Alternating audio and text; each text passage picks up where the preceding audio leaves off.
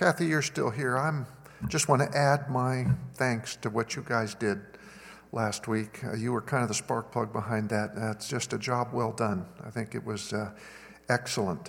And just so you'll know, the board did vote that we will share that train with the two other churches that are doing Rocky Railroad this summer. And they're already coming to uh, make arrangements to, to get it. So that's good.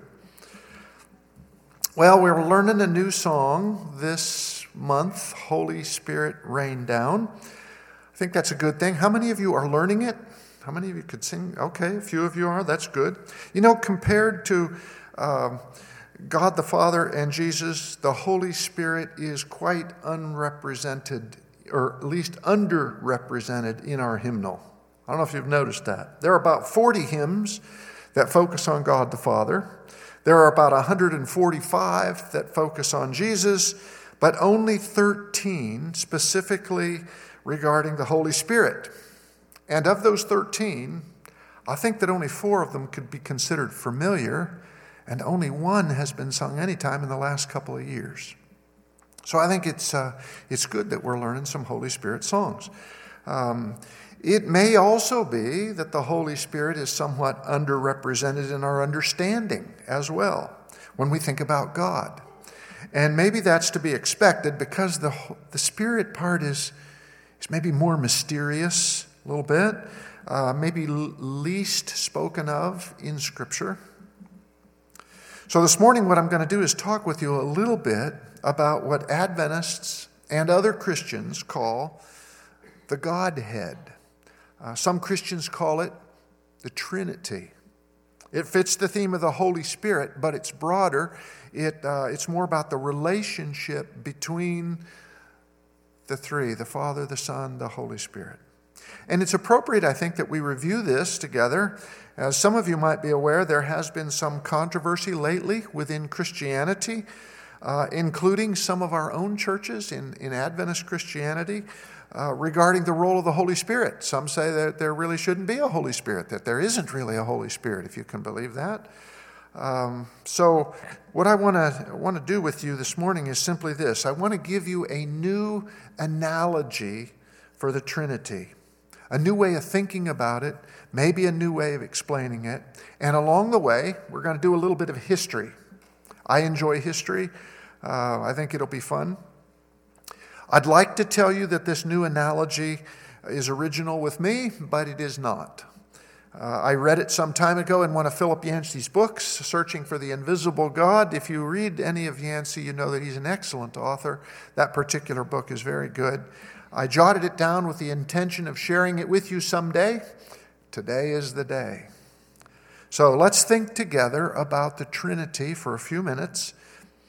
As Seventh day Adventists, our second fundamental belief states simply there is one God, Father, Son, and Holy Spirit, a unity of three co eternal persons. In contrast to Eastern religions and paganism and New Age belief systems with their pantheon of little deities, Christianity is a monotheistic faith. Mono meaning one, theos meaning God. Christianity proclaims there is only one God, the creator of heaven and earth, the mighty God. Hear, O Israel, the Lord our God, the Lord is one. That's from Exodus. That was Moses teaching the people as they came out of Egypt. And Jesus quoted this, by the way. I am God and there is no other, God declares to his people through the prophet Isaiah. I am God and there is none like me. I make known the end from the beginning and from ancient times what is still to come. I say, My purpose will stand, and I will do all that I please. Who foretold this long ago? Who declared it from the distant past? Was it not I, the Lord? And there is no God apart from me, a righteous God and a Savior. There is none but me. Judaism's great gift to the world and to the church was monotheism, one God. But you don't get very far in the Bible. You can't even get past the second verse without running into the fact that this one God has a plural characteristic. So let's look at those first couple of verses. Genesis 1, verses 1 and 2, and many of you know this by heart. In the beginning, God did what? He made heaven and earth. Right? right away, not 10 words into the Bible, what is the identifying characteristic of God? He's the creator, He's the maker, He creates. Verse 2 Now the earth was formless and empty. Darkness was over the surface of the deep, and the Spirit of God was hovering over the waters. We're not 30 words into the Bible now, but already what new thing do we learn about God? There is a second aspect of his person here, a spirit.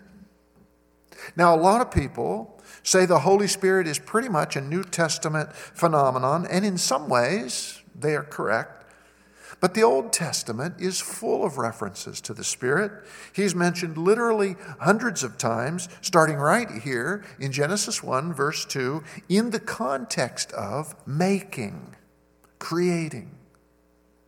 And then in the next few verses follows that story of creation where God and presumably the Spirit are making the earth and skies and seas and filling them with animals and birds and fish. And then we come to the climax of creation, the culmination of the whole story where God makes human beings. And that's the whole point of why God made all the other stuff, is it not? So that He could make us and we come to verse 26, and we looked at this verse last week. God says, Let us make man in our image, in our likeness. Let us, it says. Now we assume that God is saying, Okay, Spirit, let's you and me, the both of us, let's create human beings now. And from the context of our English Bibles, we'd have to conclude that he's talking about himself and the Spirit, right? I mean, they, they are the only two beings with divine creative attributes that have been mentioned so far in the story. And they are plural pronouns. Let us, it says, in our image, it says. I mean, if God were a lonely God, if God were a solitary God like Allah, the deity of the Muslims. Then verse 26 would read, Let me make man in my image. But it does not. It uses plural. So it must refer back to where verse 2 says, uh, that, that where, where, where the Spirit is introduced. Verse 2. That's if we're reading our English Bibles. Is anybody in here this morning reading a Hebrew Bible? You'll be a lot smarter than me if you are. Uh, if you were reading a Hebrew Bible, there would be something much more fascinating about the pronouns used here. Unlike English, Hebrew nouns have gender, and so their related pronouns also have gender. And there's a lot of controversy in the culture right now about using preferred pronouns when talking about people nowadays, right? I mean, you can even get sued for using wrong pronouns, not gender specific pronouns. But in Hebrew, every noun has gender, and Greek is the same way. English uh, and, and Hebrew also have number right? Either singular or plural. You can have one airplane or two or three airplanes. One is singular, two is plural. Of course, you use the corresponding singular or plural pronouns. One airplane, it landed yesterday. Two airplanes, or more than two, they landed yesterday. But when it comes to number, Hebrew is just a little bit different. In Hebrew, there are not two, but three options for number. You can have singular, which means one. You can have plural, which means more than two. And you can have what is called the dual form, which means exactly two, not more, not less. English has a hint of this in our word pair. Pair is dual form. It means exactly two. If I buy a pair of shoes, when I open the box, I expect to find two of them in there, not three. In Hebrew, every noun can be either singular or plural or dual form. And of course, the pronouns correspond. Pronouns can be singular, which means one, they can be plural, which means more than two, and they can be dual form, which means exactly two, no more, no less. In Genesis 1:26, God says, "Let us make man in our image." Guess what pronoun ending scripture uses here? Plural, which means more than two. More than two. It does not use dual form. So, right here in Genesis chapter 1, 29 verses into the story, in the context of creating, the Bible gives us a big clue about the plural nature of God. We meet God, we meet the Spirit of God, and we're, we're told through a hint that there is at least one more member, at least one more member, because of the number associated with the pronouns God uses when He speaks. It's not dual form, it's plural. There are at least three. And that third mysterious presence that verse 29 reveals to be involved with the creation is, is eventually identified in the New Testament as Jesus. John says that through him, all things were made that were made. And Paul says the very same thing in Colossians chapter 1 that by him, Jesus, all things were made. And of course, the rest of the Bible develops that concept, which comes to a climax in the New Testament where Jesus tells his followers to baptize people into his name, into the name of the Father, into the name of the Son, and into the name of the Holy Spirit. And the Spirit, of course, comes at Pentecost, and the church explodes in growth.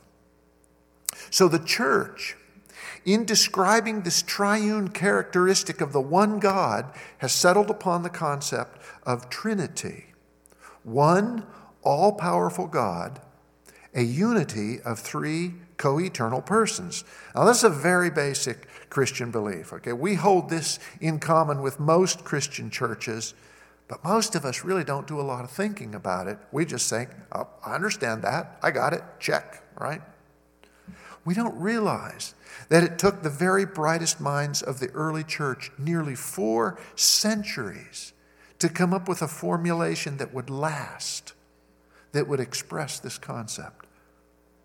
That very word person that we use in our second fundamental belief, that word comes out of that long, scholarly, deliberative process. Early theologians, beginning with Tertullian in about 200 AD, borrowed this word from the Greek theater of the day, the word prosopon. In Latin, it's persona. A prosopon was the mask that actors wore on stage. Theologians chose that word to express how one being could be expressed in three persons. Now, this is an important teaching because God wants people to know Him. But we can't know God well unless we understand how He relates to us. And that requires a basic grasp of this concept. We need to know how He is. See? Now, we say that we believe in one God, not many gods. But some people will say, well, yeah, but that one God is actually three gods Father, Son, and Holy Spirit. That's what Muslims say when they critique Christianity. They say, You Christians, you are polytheists. They say we don't really believe in one God, that we believe in many gods. Is that true? Is it really three gods? It is not. And yet, how do you explain the three in one, one in three concept in a simple way? Well, oftentimes we try to do it by using analogies. Sometimes when I'm sharing with people what I understand to be true about God, I've told them, well, the Father, the Son, and the Holy Spirit are like a water molecule. How many of you have ever heard the water molecule analogy? Anybody? A few. Okay, good. You have an oxygen atom and you have two hydrogen atoms arranged in a kind of an L shape, all right? An oxygen, a hydrogen, and another hydrogen a three atom molecule, and when you have it, you've got water. Three atoms, one molecule. If you don't have all those three, if you've only got an oxygen and one hydrogen, you don't have water. And maybe that's a little bit like Father, Son, and Holy Spirit. But that analogy breaks down because you can have oxygen all by itself, and you can have hydrogen all by itself, and it's still complete. It may not be water, but it's still complete. But you can't have God all by himself, okay? You can't have Jesus all by himself because if you if you did, he wouldn't be God. Because God is by very nature plurality. He is a community of oneness. And it's not as if God is made out of three parts either. So, sometimes I use a different analogy. I've said the Trinity is like water that can exist in three different states solid, liquid, or solid, liquid, or gas. Right? This one has some advantages to it because you can see ice and you can see water. And we have been seeing water this spring for about, I mean, just it is so nice to have a sunny day today, isn't it? We're not seeing any water, you know. Um, but this works because the Bible says that God the Father and God the Son can be seen, and it gives descriptions of them. Daniel, for instance, describes God as the Father, as the Ancient of Days, seated on a throne with white hair, surrounded by billions of angels. John says Jesus was even more visible he says, Our eyes have seen him, our hands have touched him, we have handled him. But what does the Holy Spirit look like?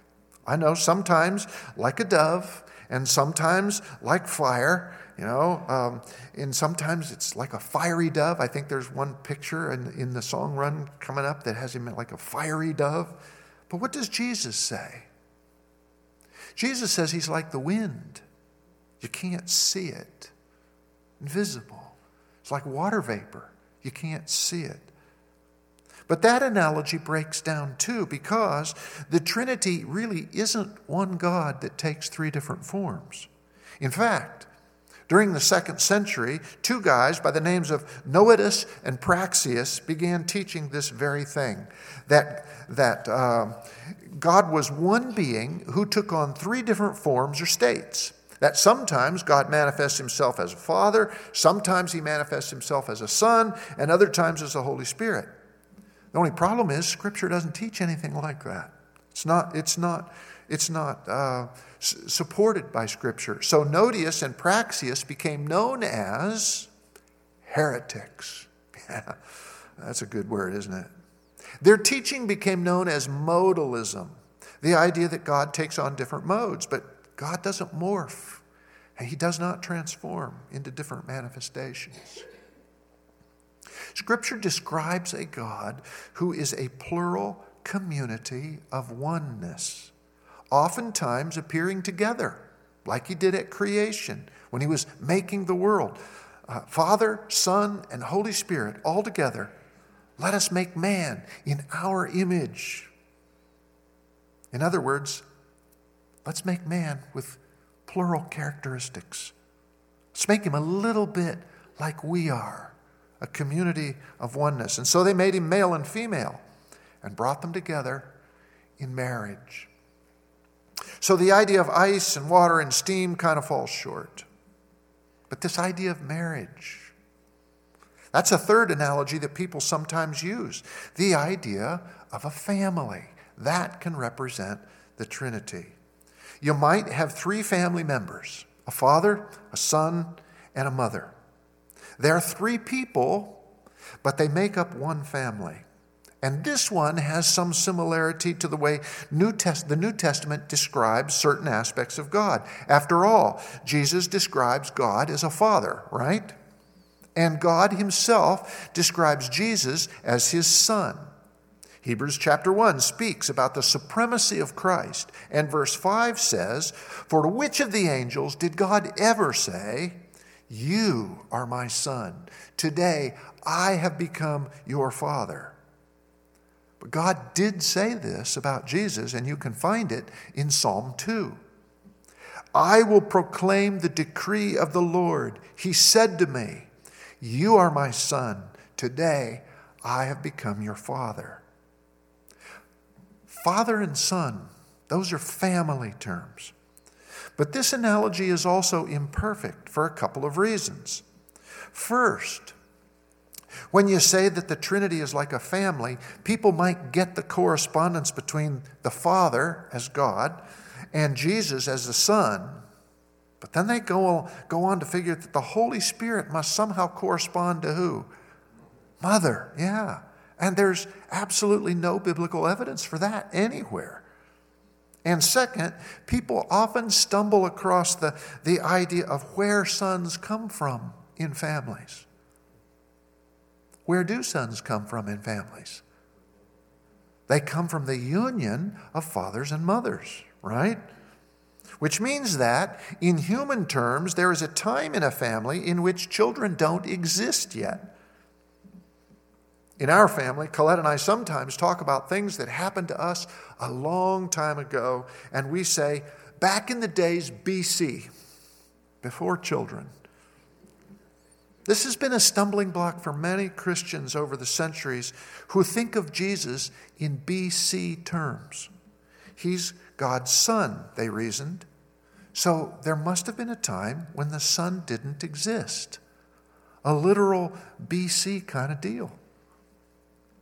In other words, Jesus came into existence sometime in the past, that God somehow made him, and therefore Jesus is a kind of lesser God a number of Christian or quasi Christian groups understand it this way. The Jehovah's Witnesses are maybe the most prominent contemporary example of that, but this idea has been around for a long time.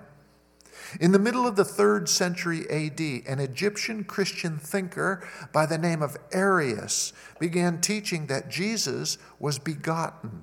In other words, that there was, uh, there was a time long ago when Jesus didn't exist and then God brought him into existence. In fact, Arius taught that Christ was the very first thing that God created. He reasoned partly from Colossians 1, where it says that Jesus is the firstborn over all creation. So he said that when God started making stuff, he started with Christ, that he was begotten. This is the word that the King James translation uses, unfortunately, in its translation of one of the most famous verses in the New Testament. For God so loved the world, he gave his only begotten Son, that whosoever should believe in him should not perish, but have everlasting life. His only begotten Son. Now, people have wondered about that because it does sound a little like Jesus was begotten in the sense that he was made by the Father. But this Old English word is a translation of a compound Greek term, mono, meaning one, and genes, which means uh, it, doesn't, it doesn't mean generated or, ma- or made in this context, it means a kind of, uh, like a genus. So the idea is not that Jesus was made or created or brought into existence. The idea is that he is one of a kind. Okay? He is monogenes. The Hebrew term that corresponds to this is the term yahid, which means darling. Okay? Jesus is God's darling one. He is monogenes. He is unique. There is no one else like him in all the universe. And that's what sets him apart from the prophets of the Old Testament. He is one of a kind. That's what sets him apart from all the other personages who are trivial by comparison, like Muhammad or Buddha or Krishna. They were ordinary people in the sense that they were human beings who had beginnings. They were conceived and born and brought into the world in the normal human way, but not Jesus. Jesus is one of a kind. He is the only one able to save us because he is very God. No one else can do it. He is monogenes, and therefore he is worthy of worship. And that, by the way, is exactly what sets Christianity apart from all the other world religions who follow mere human beings who had no prior existence, who were born and lived and may have taught some very nice things, but who died and remain in the grave to this day. Jesus is different. There never was a time when Jesus did not exist. John says he was in the beginning with God, and there is no power strong enough to keep him from existing. When he laid down his life to save us from sin, he had the power to take it up again, and he resurrected. No one else has ever done that. The other great world religions all follow leaders who are dead and gone. But Jesus is different. He is one of a kind. There is no one else like him. Now, in the third century, this became a big church fight, with the ones who believed Jesus to be equal with God lining up on one side, and the ones who believed Jesus to be a lesser God, a created God, lining up with Arius. And theologians came together in councils to refute Arius. And I know that Adventists ta- normally take a pretty dim view of some of these church councils, but they had to wrestle with this because there was so much at stake. The early church scholars knew that any teaching that diminished the person of Jesus as God would cripple Christianity. The New Testament's absolutely clear on this. Jesus certainly knew who he was. He said to the Jews who constantly challenged his claims about divinity, he said to them, Very truly I tell you, before Abraham was born, I am. He called himself the very same name that God had given when Moses asked who he should say was going to deliver them from their Egyptian bondage. When Moses asked what name he said he should say was sending him, God said, I am that I am. Tell them, I am has sent you. And the Bible reports that when Jesus said this, they picked up stones to kill him. Why? Because they understood plainly he was claiming divinity equal with the God of the Old Testament, the great I am. The Jews knew the score. They knew exactly who Jesus was claiming to be, and they recoiled from him. They were not wishy washy about it. John says, In the beginning was the Word, and the Word was with God, and the Word was God. Through him all things were made. In him was life. Okay. Paul says he is the image of the invisible God, for by him all things were created, both in heaven and on earth, visible and invisible, whether thrones or powers or authority.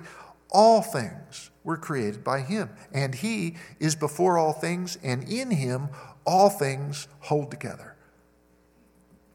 The writer of Hebrews says that he, Jesus, is the radiance of God's glory and the exact representation of his being. So, when the councils met together, they identified and named Arius' teaching for what it is heresy, which, if left unchecked, would have destroyed Christianity. And the Nicene Creed of 325 declared Christ to be, and this is a quote now, God of God, light of light, very God, a very God, begotten, not made, being of the very same substance as the Father. But the battle continued to rage. And some historians say the Arian controversy was the biggest controversy the church ever faced until the Protestant Reformation. And Arianism has continued to live on in the church, even to the present time. In fact, you might not realize this, but many of the early Adventist pioneers were Arian in their belief that Jesus was not eternal with God the Father.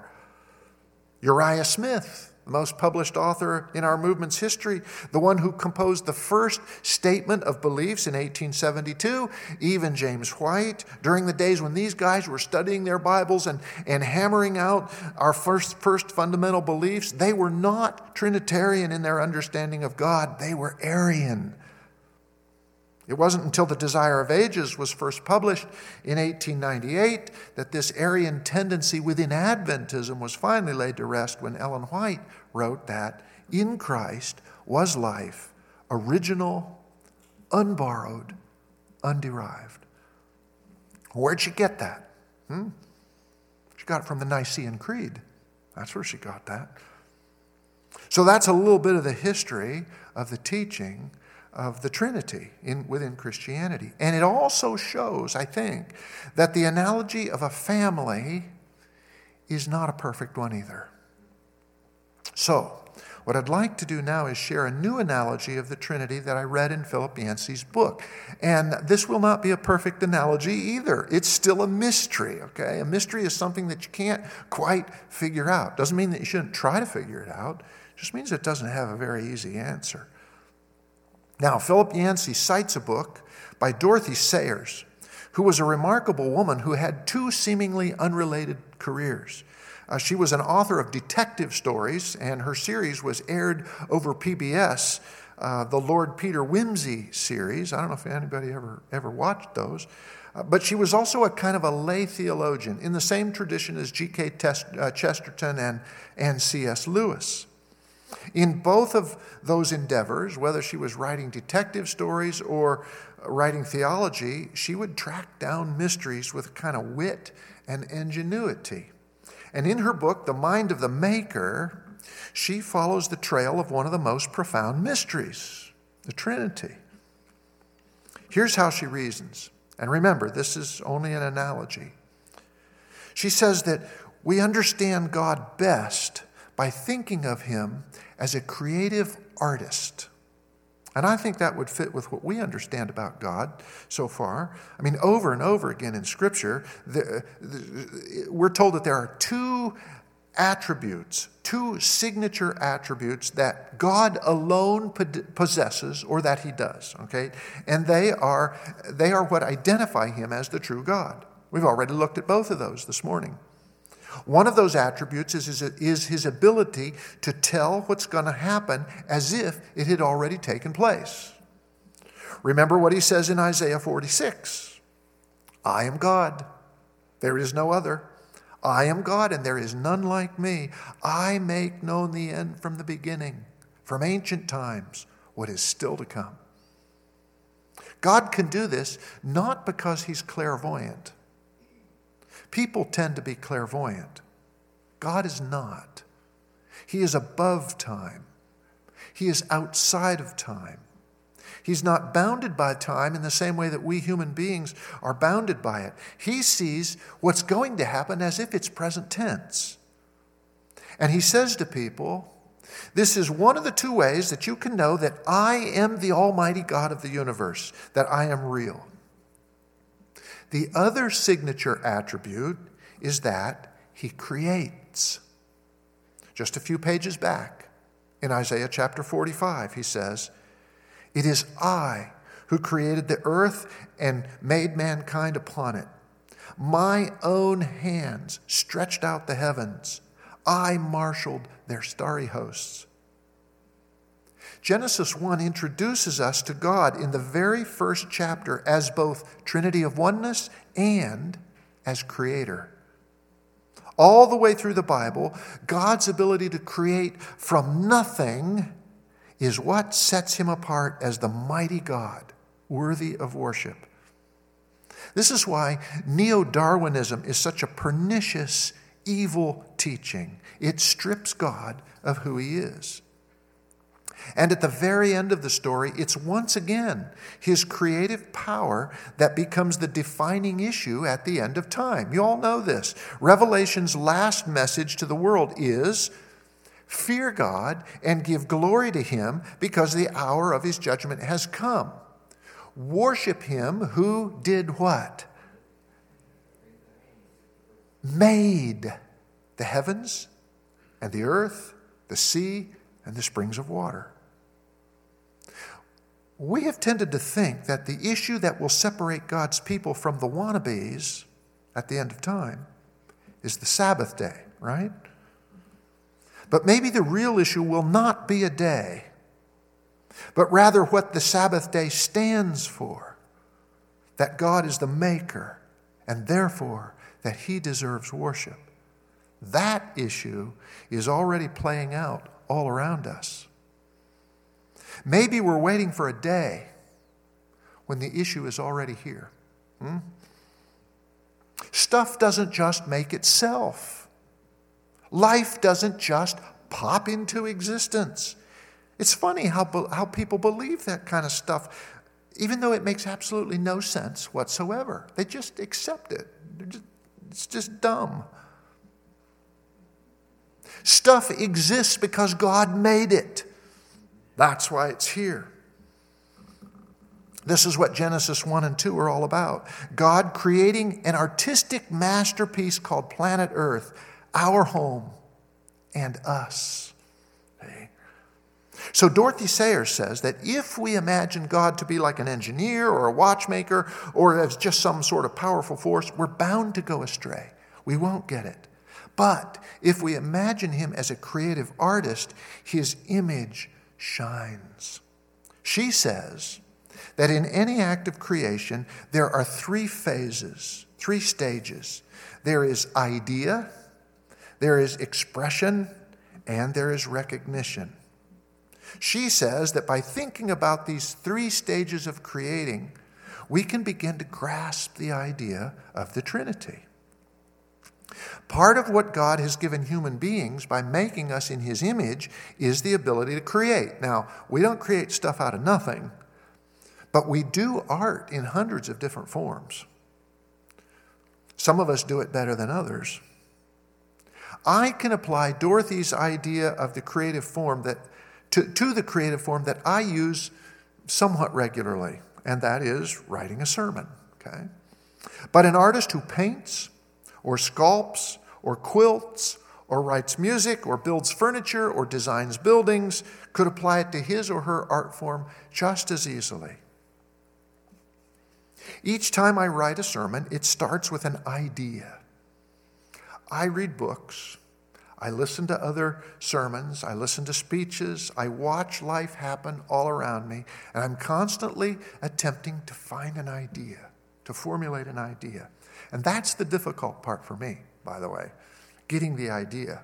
In fact, when people call me on Sunday or Monday and want to know what the sermon's going to be about, usually it's a musician, a musician because they want to begin to have something to go with it that augments it, you know. I mean, when that happens, I have a panic attack. I'm serious. I mean, when Sabbath is coming and I don't have an idea, that is terrifying.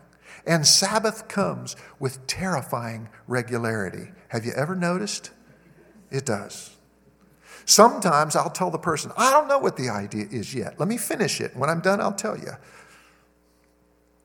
The idea of a sermon or a painting or a term paper or a new kitchen you know, is only the first stage of the creative process. Stage two is expression. Expression for me usually begins on Friday morning when I sit down with my notes and my books and my thoughts and begin to write. I write sermons using the medium of nonfiction prose, although I will admit that some of the illustrations sometimes border on fiction. But ideas can be expressed in all kinds of medium. John Wesley wrote sermons. His brother Charles wrote hymns. Every artist chooses a medium poem, prose, opera, rock music, photography, fabric, steel and concrete. The medium is what expresses the idea. Sometimes the expression can change as the idea doesn't end up exactly as, as it is planned. Sometimes stuff gets cut because it makes the idea less clear. Just this morning, I cut a paragraph as I was eating breakfast. Just that was not good. Philip Yancey says that when he writes a book, he cuts an average of 100 pages from every manuscript. Can you imagine that? He just cuts it entirely out. Now, I know some of you would probably be pleased if I were a little bit more like Philip Yancey and cut a lot out, you know, to, to learn to cut ruthlessly. But for me, the act of creation isn't finished when I'm done on the computer. Another person has to receive it. And that's stage three. The one that Dorothy Sayers says is recognition. Recognition is happening right now as you hear what I have put together. Hopefully, it's happening, that is. Maybe a little bit is happening. Here's the thing human beings create for one purpose to communicate. So the creative process remains unfinished until at least one other person can receive it. A successful work of art, no matter what it is, summons up a response in the receiver. I know the sermon is a failure when I look out and it's just a bunch of bobbleheads out there. It's just glazed eyes, you know, or people are texting the person beside them in the pew. It's usually, it fails not usually because the information is bad, it's usually because it's a fail to, failure to connect. Now, here's where Dorothy Sayers draws the analogy to the Trinity. God the Father is the idea, she says. He is the essence of all reality. I am that I am, he introduces himself to Moses. And that phrase might be better translated, as Yancey says, as I will be whatever I will be. Everything that exists, everything, flows from that essence. In the beginning, that essence, God, created the heavens and the earth. The creation is the expression of that essence. And we can learn a whole lot about God through what He has made. You know, supernova, aardvarks, redwood trees, especially human beings. We can learn a lot about God from human beings who are made in His image. But God the Son represents the perfect expression of that essence. The Son is the radiance of God's glory, the writer of the Hebrews says, the exact representation of His being. Paul wrote, He is the image of the invisible God. That's Jesus. See? In other words, if you want to see what God is like, look at Jesus. The final step in God's creative revelation came to fruition at Pentecost when God actually took up residence inside human beings. Something of God's essence, that same Spirit who hovered over the waters of creation, now lives inside flawed people giving us the recognition of a new identity. Okay? It is by the Holy Spirit that we are able to cry, Abba, Father. It is by the Holy Spirit that we are able to recognize that we are sons and daughters of God now. Okay? And with that, God's act of creation reaches its climax. In terms of Dorothy Sayers' analogy of the artist, Here's how she say it works. She says it works now. God wrote a story into motion on planet Earth, and he set the characters free. Every artist, just like every parent, knows what it's like to create something and then turn it loose in the world for others to do with what they will. Creation means letting go, setting free. And in God's case, that meant allowing human beings to spoil everything. But here's the thing God wasn't content to allow unruly human characters to spoil the plot. Instead, he devised ways to enter our story. John wrote that the Word of God, who has, who was, has been one with God throughout all eternity, the Word who actually was God, he became flesh and made his dwelling among us. In three short years, Jesus did more to convey God's essence than all the prophets who wrote before him. Hebrews says that in the past God spoke to our forefathers at many times and in various ways, but in these last days he has spoken to us through his Son. Jesus told his followers, Anyone who has seen me has seen the Father. And when Jesus was preparing to leave the earth, he gave his followers a Trinitarian formula, commissioning them to make disciples of all nations, baptizing in the name of the Father and of the Son and of the Holy Spirit. And when Pentecost came and the Holy Spirit fell, it was a whole new ballgame. Philip Yancey concludes this with a, an interesting statement. He says, that in the unseen world, there's absolutely no confusion about how three persons can be one God. But on our side of the curtain, we learn about the Trinity the only way that time bound creatures can really learn about anything. We learn about it in sequence. We learn about God the Father primarily from the Old Testament. Then we learn about Jesus primarily from the Gospels, and then we learn about the Spirit primarily through the book of Acts and the letters. Each one helps us to understand God a little bit better. Why? So that we can know Him. So that we can know Him a little bit better. And that's what it's all about knowing God. So that's the new analogy Father, Son, Holy Spirit, idea, expression, recognition. I hope maybe it'll give you something to think about, and I hope maybe it will help you on your journey to know God a little better. Okay, let's sing. And this is uh, another song from outside the hymnal on the subject of the Trinity.